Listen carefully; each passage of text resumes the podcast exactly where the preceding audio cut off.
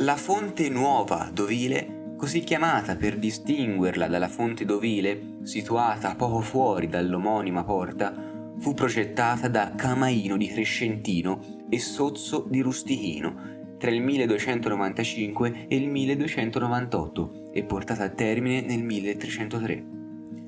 Il luogo della sua edificazione, in un punto dove sboccava il bottino proveniente dal pozzo degli umiliati, fu scelto da una commissione di cui faceva parte, tra gli altri Giovanni Pisano e Duccio di Buoninsegna.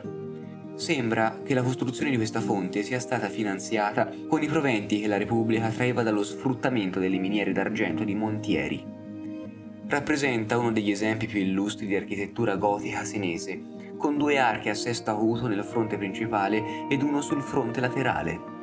Lo spazio interno è suddiviso in due grandi vasche coperte con volte a crociera.